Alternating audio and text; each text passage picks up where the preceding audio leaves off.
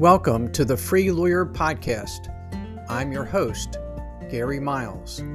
The Free Lawyer Podcast is designed for the lawyer, entrepreneur, or professional who is in some way unfulfilled, stressed, or stuck and is looking for something better. We will discuss various blocks that limit us from achieving the personal freedom that we all desire but have not yet fully experienced. And we will give actionable steps to free yourself from them? Are you looking to achieve a new level of success? If so, this podcast is for you.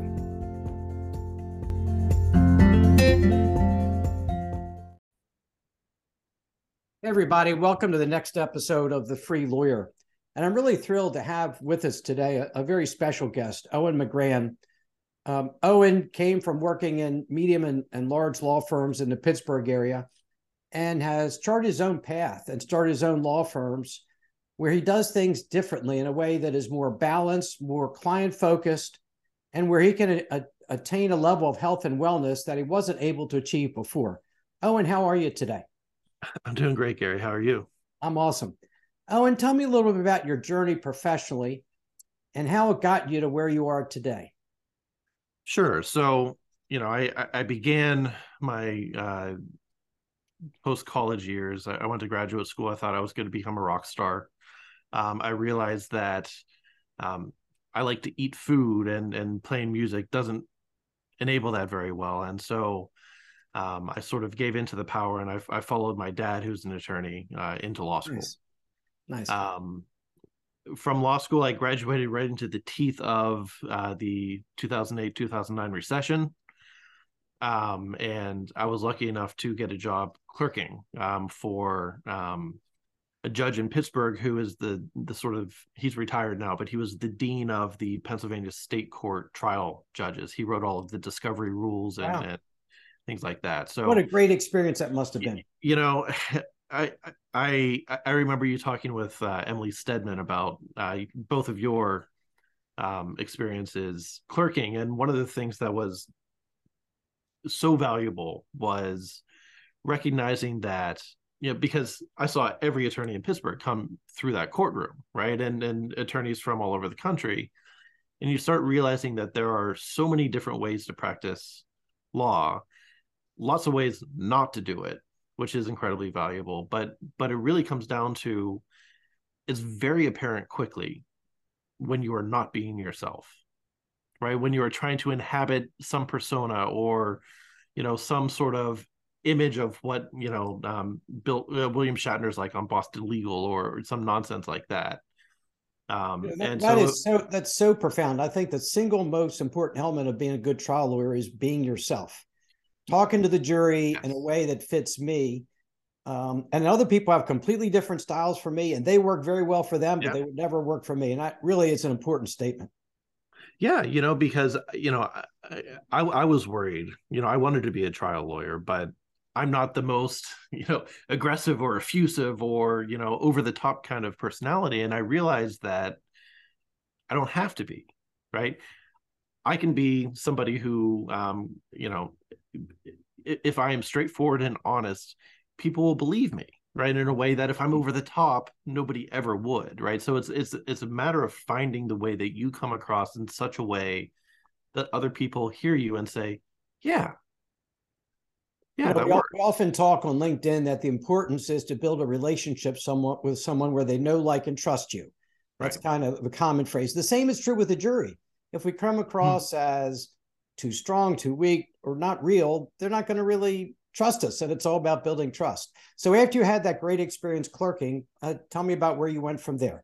Yes from there i worked for um, two or three sort of mid-sized pittsburgh firms between 150 and 200 lawyers. So you know sort of edging on big law um, but not quite the, the full scale um, uh, thing.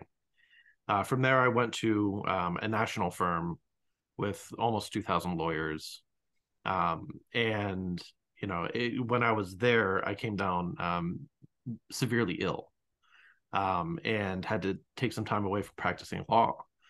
Um, i went into a surgery that i had a 10% chance of surviving wow. you know made it out. I then had an organ transplant. Um, and, you know, going through something like that, it can't help but change your perception of uh, what's important, um, yes. the the way that you want to appear in the world, the things that matter to you. Yes. And so when I got healthy enough to start thinking about, oh man, I got to make a living again, right? I, I I'm no longer you know incapacitated or not able to work. The thought of going back to a law firm gave me heart palpitations right? It was tell me about that experience. Owen. what did you like about the law firm? But but what is it that gave you the heart pal- palpitations or, or made you dread going back? Yeah so i mean part of it is um i don't do well with authority right? Just just in general you know and that's that's just a broad level kind of thing. My uh one of the reviews that i got um you know said um insubordinate even if usually correct right. So that that was kind of my the way that i fit into law firms where i was kind of the asshole who showed up and you know had opinions in a way that associates often weren't supposed to. Um you know and um one of the things that i found incredibly difficult was were situations where um a, a senior attorney would come to me and say here's what we're going to do. And i would say that's not going to work right or that doesn't serve the, the, the client's interest here. It, it might be more work for us but it's it's not going to do anything for the client. And being told we're going to do it. And then when it went pear-shaped oh and why did we do that? Like we, we should have known better. Right. I'm very good at owning my own mistakes. I have a lot of trouble owning other people's mistakes that are attributed to me. Right for sure. You know and and you know that's that wasn't the case universally at, at the firms i was with but sure. it happened frequently enough that you know i i realized that i was a bad employee um and i thought maybe i should try to be the owner and and right. see see what happened there one of the things we've chatted about before um and and and i know is a problem for a lot of lawyers is the hourly billing requirements what was your experience right. with them so um I have ADHD, and one of the things that um, happens when you have ADHD is you're you're somewhat time blind, right? So um, it's not infrequent that I'll be down here in my office and it's two thirty in the morning, and my wife will come down and say, "Are you are you ever going to come to bed?" and I I will have been there all day. I haven't eaten. And I'm like, "What time is it?" And it has totally escaped me. I I was working the whole time. I was really in the middle of something, but time just was not something that was even a consideration for me. So keeping track of every six minutes of my life was not something, it wasn't something that was unnatural. It was something that I could not do. Right. And, you know, at, at the firms, people would just say, well, just try harder. Right. As though it were something that I just didn't care about or, you know, wasn't attuned to the fact that it was important for the for the sake of billing out the work. Um but you know it, it's like somebody with a heart arrhythmia and you say well just tell your heart try harder to keep your heart beating you know on a constant. Right, right. so um, you would um, get to the end of the day and find you worked 10 hours but only had four or five hours on your timesheet or something. Right. You know and and I would go back and I would take a look at the work that I had done, and it was great work, you know. And I knew that I was on the the phone with a client, or you know, I took a deposition, or you know, any number of things, and I knew that I was providing really good value both to the firm and to to the clients, but I had no idea how to break it down. Right? It was it was going back and trying to sort of retrofit uh, what I had been doing, and um, that's really hard to do and there's a certain aspect of it when you think about it that is a little dishonest right?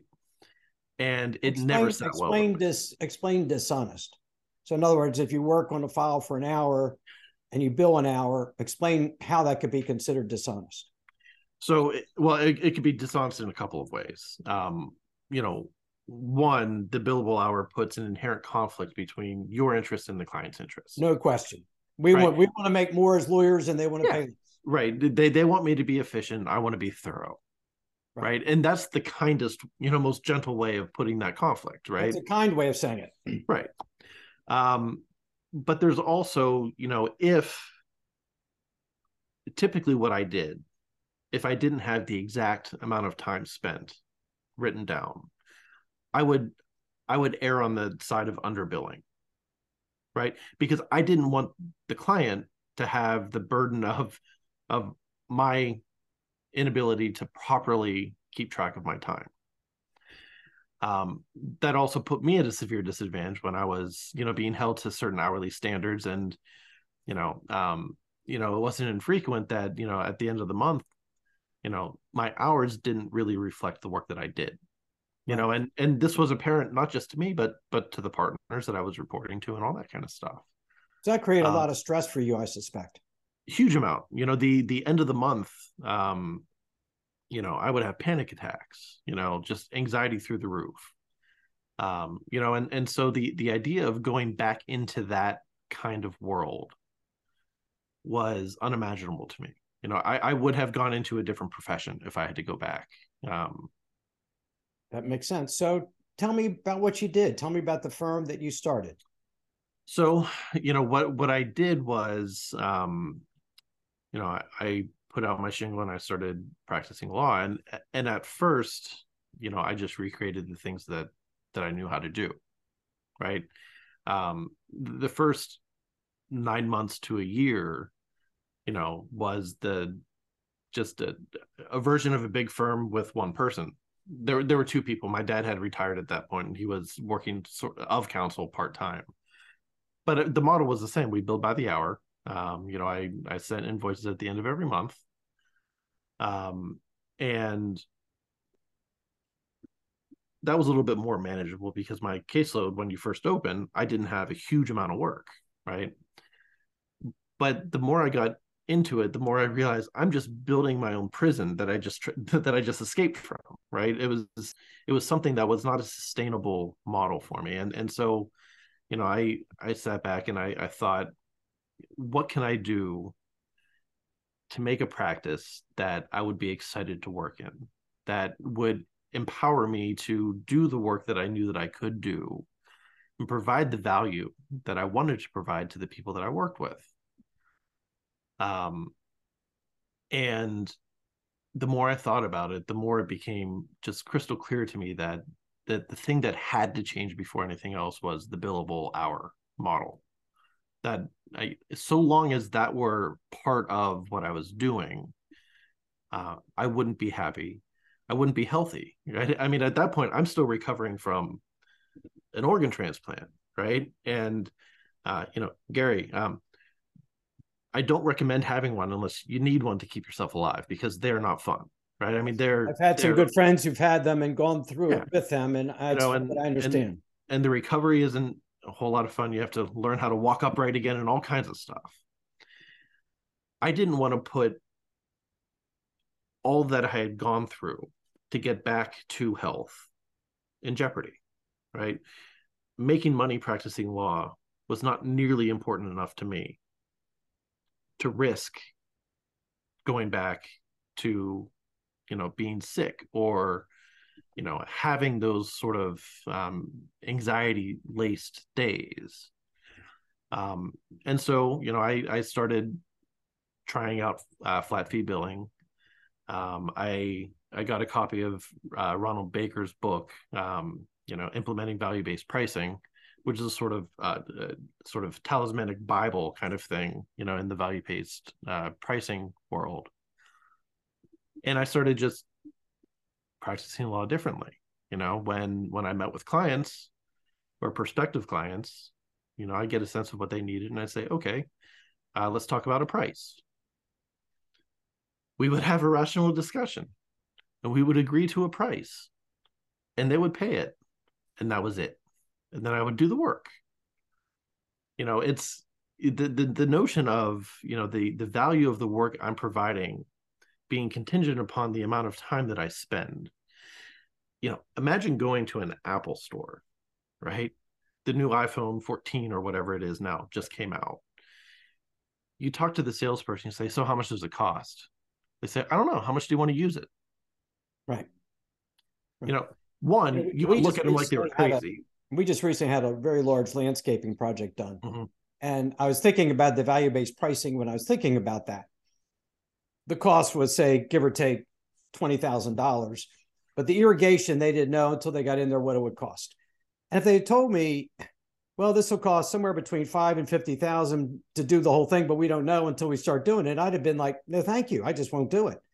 Right. Um, and the only thing we had an issue with is the irrigation because the billing for that just seems like crazy.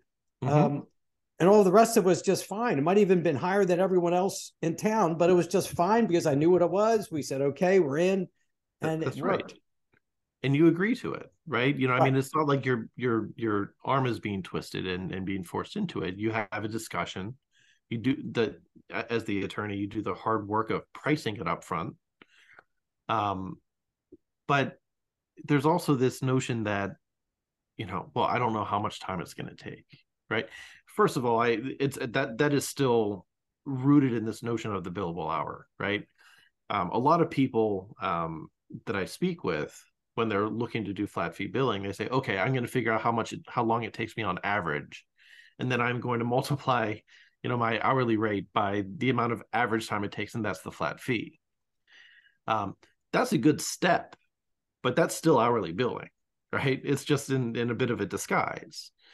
Um, you know, the, the way that, that I've come to do it is, um, getting a sense of what the work means to a client, getting a sense of how important it is to them, right? This has been done for a long time in, for instance, criminal defense, right? If two people are charged with the same crime, but one is a white collar person who has a significant amount of money and a lot to lose, an attorney is going to charge that person significantly more than an indigent person. Right? Yeah, that's such a good point because so many people say, particularly with trial work, oh, you can't you can't do it because we don't know this, we don't know that. Criminal law may be a little more predictable because there's less discovery and the like, but the same issues arise there, and they always right. do flat fee. Well, you know, I, I, I have I have moved away from litigation because I now have two firms, and and when when you do litigation, it can become all encompassing for a little bit of time, and and you know, so for practical reasons, I've moved away from it. But I did litigation on on uh, flat fee and value based pricing, right? So imagine these two different conversations. Somebody comes to you and says, "I've got this case. How much is it going to cost?" And you say, ah, "I don't know. It really depends. I don't know how long it's going to take. Um, it could go any number of different ways. But you know, I charge five hundred and eighty dollars an hour." Versus, well, you know, I'm going to draw these three circles for you. Here's the thing that I know is going to happen immediately. Here's, you know, we're going to have to, you know, file a responsive pleading, whether it's a an answer or a motion to dismiss or or something like that. Here's what it's going to cost for me to do that. Here's a little bit broader of a circle. Here's what I think's going to happen. Right? So we'll probably get one or two of the counts kicked out of a motion to dismiss, but we're going to have to move on to discovery we think that we're probably going to have to do these six depositions based on the information you provided to me, et cetera. And you give pricing like that. Which one of those two, two scenarios do you feel or do you come across as an expert in? No question right? about it. Right. question if it. you're the client, who are you going to feel more comfortable know, thinking that you're in good hands with? Right. The person who says, "Here's what's going to happen." You know, I'm not sure exactly the whole staging, but you know i've done this a number of times and i know i know what it's going to cost versus i don't know i charge 580 an hour. Right. So with your firm now you've started doing value-based pricing or flat fee or subscription models. And how has that changed your life and and your firm? Well you know one of the really nice things about um, uh, value based pricing and subscription models, um, it becomes a lot easier for me to project my own budget, right? My own revenues, um, annual recurring revenue, things like that. Um, there aren't nearly as many months where it's boom or bust.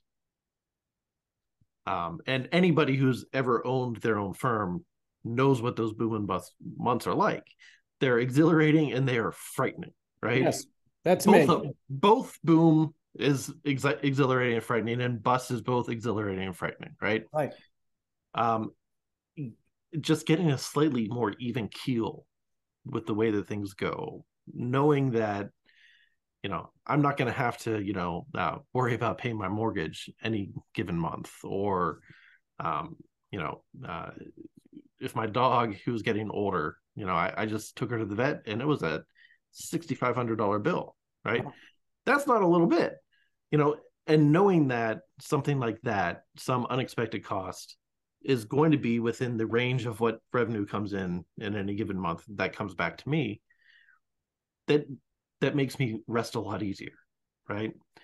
It also provides a predictable amount of work right? And so if i know that you know the the number of companies that i have on a subscription right provide me a certain amount of work and i only want to work 9 to 5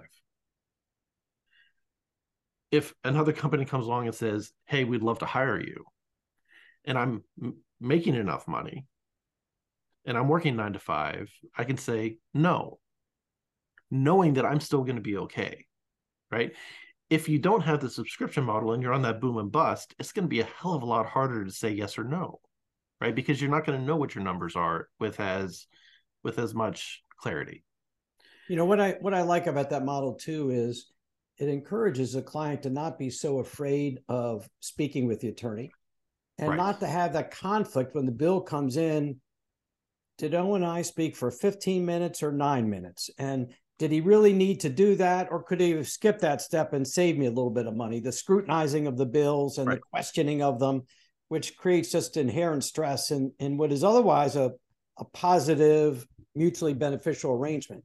And and let's take it a step further. If I ask about their family or how their kids doing, they know that I'm asking because I care, not because I'm trying to get another point one. Right. Right and so it allows you to build more authentic relationships with the people you work with right um you know i'm invited to my clients birthday kids birthday parties at this point right? Because i'm able to create those relationships where they're not they're not worried that i'm trying to nickel and dime them on the bill. I'm asking because i care about them right? And you know when you get client relationships where the two of you legitimately care about each other's success you're going to drive each other's success too. So um, the clients feel good because they're paying an agreed amount and they don't feel like you're nickel and diming them. But but you also find that you're profitable or making a fair uh, yeah compensation as well. Yes, you know the, the the deal that I have on the subscription model is that uh, with with I don't lock them into like a year or anything like that um, within a 30 day period, they can come to me and say, This isn't working for us. Or within a 30 day notice, I can say, I think we need to, to think about the the pricing for this. I'm either charging you too much or I'm not charging you enough. And here's why. You know, but but the thing that I really love about both the value-based pricing and the subscription and, and flat fees in general is pricing is a negotiation that you come to an agreed resolution with, right? It's not a here's my hourly rate and I'm going to bill what I bill. Here's the invoice. You need to pay me now. And so, with that kind of alignment between my firm and the client, there's there's no real basis for you know being pissed off or upset unless I don't do my work. and that's seldom the problem with we lawyers is not doing our work really yeah. it rises out of all these others you know we, we talk a little bit about health and wellness i think you know i've had my own um, challenges too i, I mm-hmm. was an active alcoholic while i was practicing i've now been sober in recovery a long time mm-hmm. and for me health and wellness is so important um, and particularly the mental health which a lot of folks don't focus on and i know my conversations with lawyers i see so often that lawyers are stressed, unhappy. I don't diagnose, maybe depressed, but really struggling um, emotionally mm-hmm. and mentally. Have you seen that? And what suggestions do you have to help manage our life as lawyers in a way that is better balanced. Yeah, I see that. It's endemic in our field. Um, you know, if you look at the, the the studies, you know, we are well above the bell curve, you know, in, in terms of depression and, and suicide and alcoholism and drug abuse and and among professionals, we are in a class of our own. Um, and you know, unfortunately, having lived in it for a while, I, I understand why. Um, the the biggest takeaway that that I had from, you know, me becoming ill and going through the the health um, scares that I had and and all of that. One of the things that's helped me really move beyond that sort of just intensive perfectionism and you know constant need to be just spot on and never wrong and all that kind of stuff is realizing that it matters but it doesn't matter nearly as much as we think that it does it's important. People put their lives into our care. Yes right? But it's not something that we should kill ourselves over and i don't mean that figuratively right? Um if you're working with clients who don't understand if you say i'm not feeling well. This thing that doesn't have to be done for two weeks can wait until tomorrow. If they don't understand that why are you working with them? Right.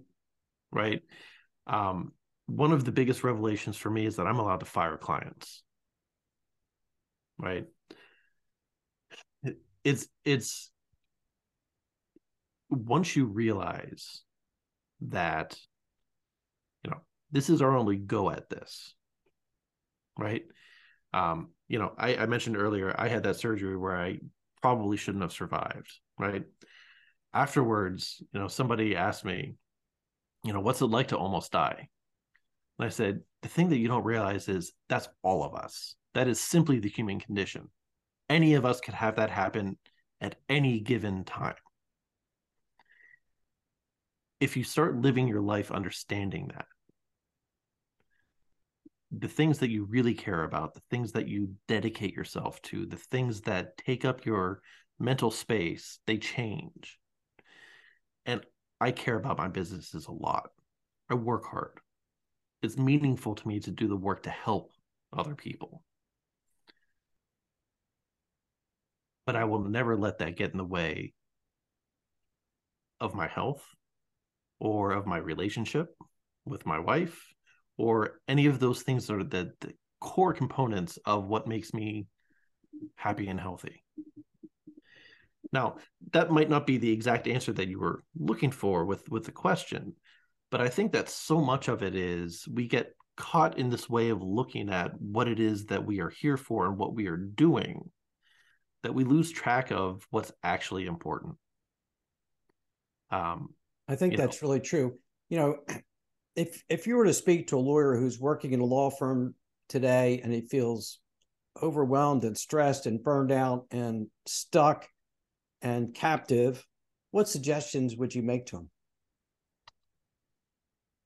The, the first the first thing I would say is, you know, in a given day, what are the things that you look forward to doing? If any, right? what are the things that you look forward to what that give you energy um, if they are things that happen at work what can you do to do more of that right the so often I, I see people look to get better by getting rid of all the things that they don't want to do and and that can be an important thing but i find that certainly for me at least, I'm happier when I'm able to do things that I love. Even if that means in a given day, I spend a lot of my time doing stuff that I don't want to do. Right. You need to find the stuff that you that that, that gives you energy and and and focus in on that kind of thing. Um, understand that where you are, you don't have to be. There's always a choice right? That is so true. Um, if where you are is something that you can't imagine ever being something that can turn into something where you want to be, find a way to get out. And I know that that sounds like an easy thing to do. It's not, right? Extricating yourself from, you know, a job that is supporting your family, you know, and and paying for your mortgage and doing all the things that you need to just get by on a given, you know, day. It's it's not like you pick up and you move out of that. But you can start looking for ways to move to something else, right? Um, you know, one of the things that really surprised me coming from Big Law, you know, I work at a firm now that most of my former colleagues would consider podunk. I'm making way more money than I ever did in Big Law, doing little stuff in less time, and you're happier. That's right. You know, and and so there there are ways that you can create what it is that you want. Um, and I'm not going to say that it doesn't take a lot of courage to try to do it. Um, in some ways, I lucked into it because I didn't have another option, right? I didn't choose to to leave Big Law and do this, right? right. I, I, was rebuilding, right? Um, you know, and you know, but there's always a choice. There is always a choice. Um, what do you find most uh, professionally fulfilling with what you do? Um, when when I get emails or calls from clients who say um, that I have helped change their lives in ways that they didn't think could possibly be changed, right? Whether this is um, extricating uh, a bunch of kids from a, a disaster of a probate um, where their mother left very confusing um, estate plan, um, you know, and just basically ripping a family apart, you know. Yeah, I've to, seen that as well. To, you know, um, helping uh, two founders get a good buy sell agreement so that when the argument, you know, inevitably happens about who should run the company and things like that, there are ways that they can work through it without coming to blows. I mean, that happened to me last week where, you know, they said, we thought that you were full of it when you said that we needed this. Right. But it, it saved the company. Yes, it did. You know, and so the, th- the things that give me the most pleasure are not the things that happen to me, it's the things that I help other people achieve. I, I share that perspective. I uh, don't like to think of myself as a time biller, which is how we're raised as lawyers, but a right. problem solver. And when mm-hmm. I'm of service, I'm most fulfilled. And the single things that give us give me the most gratification are letters from clients. I've done family law, and it's a very emotional time, a very difficult time, and and usually it's because the client's more thoughtful. But some clients will send me a handwritten thank you note afterwards with heartfelt words and I save them because when I have a bad day, that's what I look at to realize why I'm doing this. That is what it's all about. Yeah. Um, you know, and it's those things that keep me doing this. You've right? been through a whole lot of challenges in your life, much more than anyone else. And and I just I'm so grateful that you've handled them the way you had. Is there anything in your life you would change if you could and why? And if not, why not? Um, you know, I mean, there, there are certain things that that if I knew what I knew now, at the time I might do differently. You know, I, I might have, um, you know, eaten better. Um, you know, so I I ended up having a liver transplant. I had a um, uh, genetic disease um, called NASH, um, and even though I never drank heavily, any bit of alcohol when you've got a diseased liver is is no good. So you know, I would have gone back and not done that kind of stuff. Um, but ultimately, you know, as cliche as it might sound, I'm pretty happy with who I am right now. Uh, I consider myself extraordinarily lucky.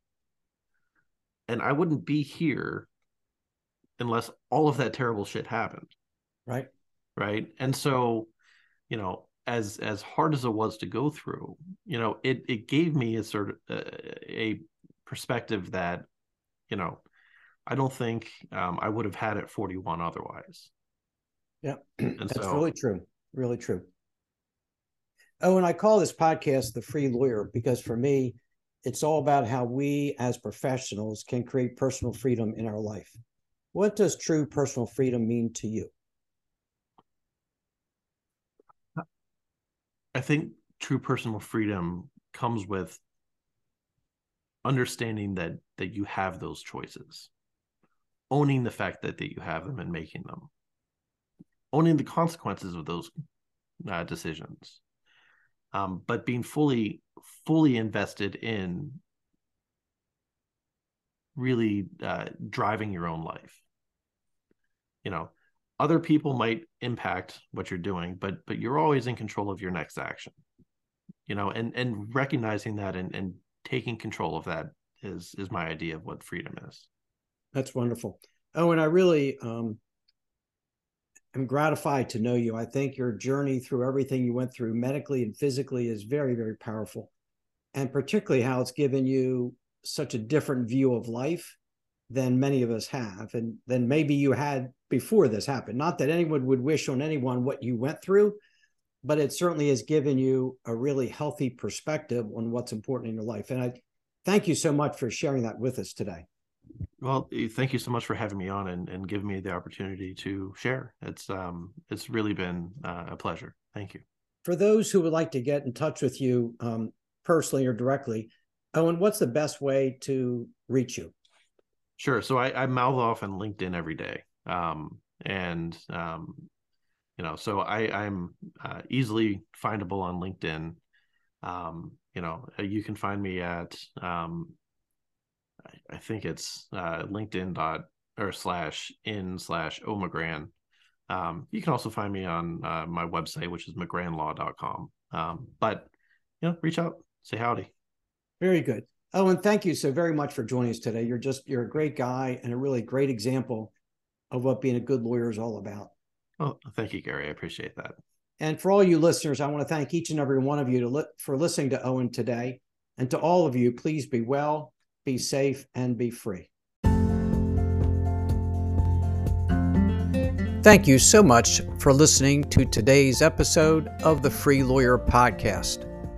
Wherever you are listening, if you enjoyed what I shared, please leave me a rating and review. I would appreciate hearing more about what you like best and what topics you might like me to cover in future episodes. If you are interested in experiencing a more fulfilling and a more successful life, please contact me at www.garymiles.net where you can schedule a free discovery call with me so I can learn more about you, your challenges, and your dreams. I appreciate each and every one of you and have a great rest of your day. Thanks to all of you for your support.